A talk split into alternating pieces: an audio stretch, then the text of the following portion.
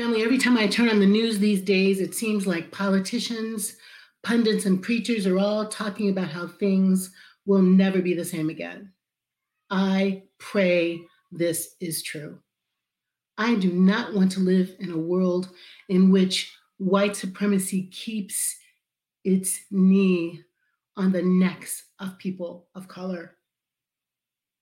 Calling systemic, structural, and institutional racism a public health crisis, the UCLA Center for Health Policy Research recently reported that while Black people make up 13% of the US population, we account for 24% of COVID related deaths where numbers are reported. The image of George Floyd pleading for his life, face smashed into the street while police officers knelt on him, is indelibly imprinted not only on my consciousness, but on the consciousness of the globe. Decorated African American EMT Breonna Taylor, whose birthday was two days ago, was shot to death while sleeping in her bed. It now turns out that Ahmaud Arbery was not only stalked, but kind of hunted, and that the drivers used their trucks to pen him in, and he was hit by the truck before shot to death, just for just for jogging while black. Who can bear the blatant disregard for Black life? The woman snatched up and body slammed on the ground, a broken collarbone. Men and women shot and pushed and shoved. Who can abide the, the, the old footage of a woman being choked by a policeman who then puts his knee on her neck and another knee on her back? Who can bear it? Who can stand to see it all day long, 24 7, over and over again in a way that traumatizes you? Who can abide a world in which children are separated from their parents still and caged at the border, still sleeping under foil paper blankets? And just because it's not on the news doesn't make it not true who can bear to live in a time when basic health care, a human right, is denied to the vulnerable, a time in which so many people have so little, and still the wealthy have more money than their generations, their progeny could ever consume. Who can imagine living in a society where Mother Earth is raped by greedy people, a society in which women still don't matter, in which working women make 50 cents on the dollar to men, and in which the LGBTQIA people in our community still, still can get married on a Saturday and fired on a Sunday, a Monday. How can we imagine the deliberate strategy of a president to divide our nation and to erode our democracy? That Trump turned violence and tear gas onto peaceful protesters in order to secure a photo op and hold up a Bible in front of a boarded up church, this should never, ever be the same again. Even before this global pandemic sickened 4.5 million people and took the lives of now over 300,000, unrivaled national violence and the feeling that the world was on fire with anger and rage had gone viral. And here's the thing you and I know what's required. And some of us, all of us, have been silent too long in places where we could speak. We are intimidated by the crazy and we don't always know what to do. But it is still true, friends, that you and I are the ones we've been waiting for to fix what's broken in our world. And the work we have to do is urgent. It is urgent, and the time is now. Our globe is faced with a pandemic of racism and ethnic division. Caste and color, gender and sexuality, socioeconomic status and education, religion and political party all divide us. And so we are having a crisis of identity. Here's what happens. Here's what happens when people are faced with this kind of stress. There's a couple of different things that we do. Sometimes we, we have flight response. That means we circle up in our wagons. That means we pull inside our spaces. That means we stick with our own kind. And we do this because we're hardwired to go inside to protect ourselves. And sometimes these stressful, crazy times drive us to a flight, a fight response. And the fight response is when we just put up our dukes and we can't wait to smash it out with someone.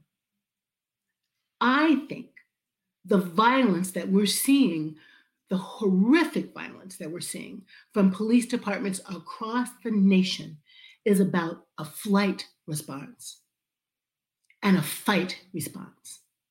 I think that even though they are in their riot gear and they've got their batons and their bullets and their guns, what they actually are is fleeing from their natural goodness, fleeing from the part of them that has heart and conscience, and fighting because they're afraid. And what they're afraid of is a loss of power. That in fact, Black lives do matter that in fact in 2040 this nation is going to be a black and brown majority nation and who will they be fight and flight that is what i think we see happening and i think the text today has an antidote a, a, a program a promise for us if we can think about what this text is really saying some translations get super nervous about the fact that the text says we are made a little less than God. Let me just repeat what Karim said. When I look at your heavens, the work of your fingers, the moon and the stars you've established, what are human beings that you are mindful of them, mortals that you care for them?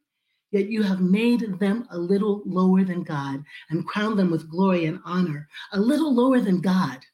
The word there is Elohim, and Elohim means God. It is Elohim who was hovering over creation and created the world in seven days. It was Elohim who spoke out of the burning bush to Moses and called him to liberate her people. This is the word for God. And the text says we are made just a little lower than that, created just a little less than God, and called by God to be partners in the world with God to care for the creation and to care for one another a little less than God. What if we looked at each other and saw we narrowly missed being God's just by a little bit? Ahmaud, Breonna, George, Trayvon, Michael, Sandy, all the ones we don't name, all of the ones who died at the hands of white supremacy, all of them, a little less than God. That trans teen who tells her parents, You're looking at a girl, but actually I'm really a boy inside, a little less than God. That family in detention, still on the border, still sleeping under foil paper blankets, a little less than God a teenager named Levi went to work for an 11 o'clock shift and heard from his big brother that there were going to be protests in Austin, really close to I 35. His big brother told him that Austin and Minneapolis were epicenters of a movement for love and justice because both had dead men, and that the world was on fire to stand up for the value of Black lives. This smart boy, this smart teenager, walks around the highway, walks on the median, he finds himself on a grassy knoll, if you will, and has a, a, a bird's eye view of the protest that's happening. And what happens to him? A police officer takes aim and shoots him with these newfangled bullets that are like bags with pellets, shoots him right in the forehead, and sends him to the hospital where he has to have surgery, where he has brain damage and might not ever recover his full capacity. That boy, Levi, a little less than God. And I can't believe I'm going to say this, but it's true. The police officer, a little less than God.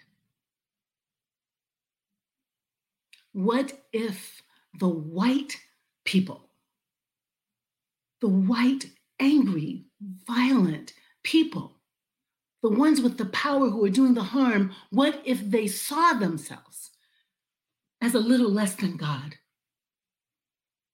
Imagine, imagine if there were more self esteem. Imagine if there was really a holiness inside each of us that recognized who we are and whose we are, how the world would be a different place. I'm asking you to do three, four things today and some of them are for all of us, and some of them are for white people. White people. The first thing is for you. Will Kritzman and Michael Boss, Sam Kinnaman at over at uh, West End, all got a note from me that came from our friends at Faith in Action. And the call is for white people of faith to sign on to this document that takes a pledge to be anti racist. And this pledge doesn't mean be anti racist by saying I'm anti racist. It doesn't mean being anti racist by going to a multiracial church, although that's awesome. It means rewiring your life. Anti racism is rewiring your life. So that when you are at the dinner table and Bob says something racist, you take him on. When you're at work and your boss is clearly being racist toward a colleague, you take a risk and lose some power and take it on. This is a pledge to be anti racist. The second is for all of us to be students of how race became a construct in America. It's a product that we exported around the world. And some of us know, and we think we know, we think we know that Thomas Jefferson said he had a suspicion that the Negro was not quite as good as the white. We think we understand that this was an economic project and the Native Americans got caught up in it as well, but we don't know enough to know all we need to know. Because if we want to change the story, we have to study the story and know the story. And that's a project for all of us. So I'm inviting you to join me in a conversation on Wednesday at lunchtime. It's on the website. But this conversation is sponsored by Focus for Health and Middle Project. And we're saying being Black in America is a pre existing condition.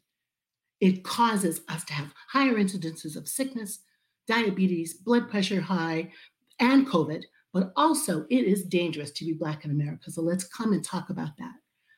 The third thing is to, to, to sign up for the, the classes that we're having on June 17 and 18. There's still space. We'd love for you to join us. That's important to be in a laboratory together to talk about the formation of racial identity and again, since it is a story, since the story of race is a story, we together can change the story. And finally, some of us are like, are we going to protest? What are we going to do? Amanda and I are working on a strategy for that. But one thing you can do now is to keep funding this movement for love and justice because we are doing the work. We are creating the classes. We are having the conversations. We're partnering with people across the country. And your partnership is why we can do that work. So please, please plan to put Juneteenth on your calendar. Please plan to make a donation to this movement.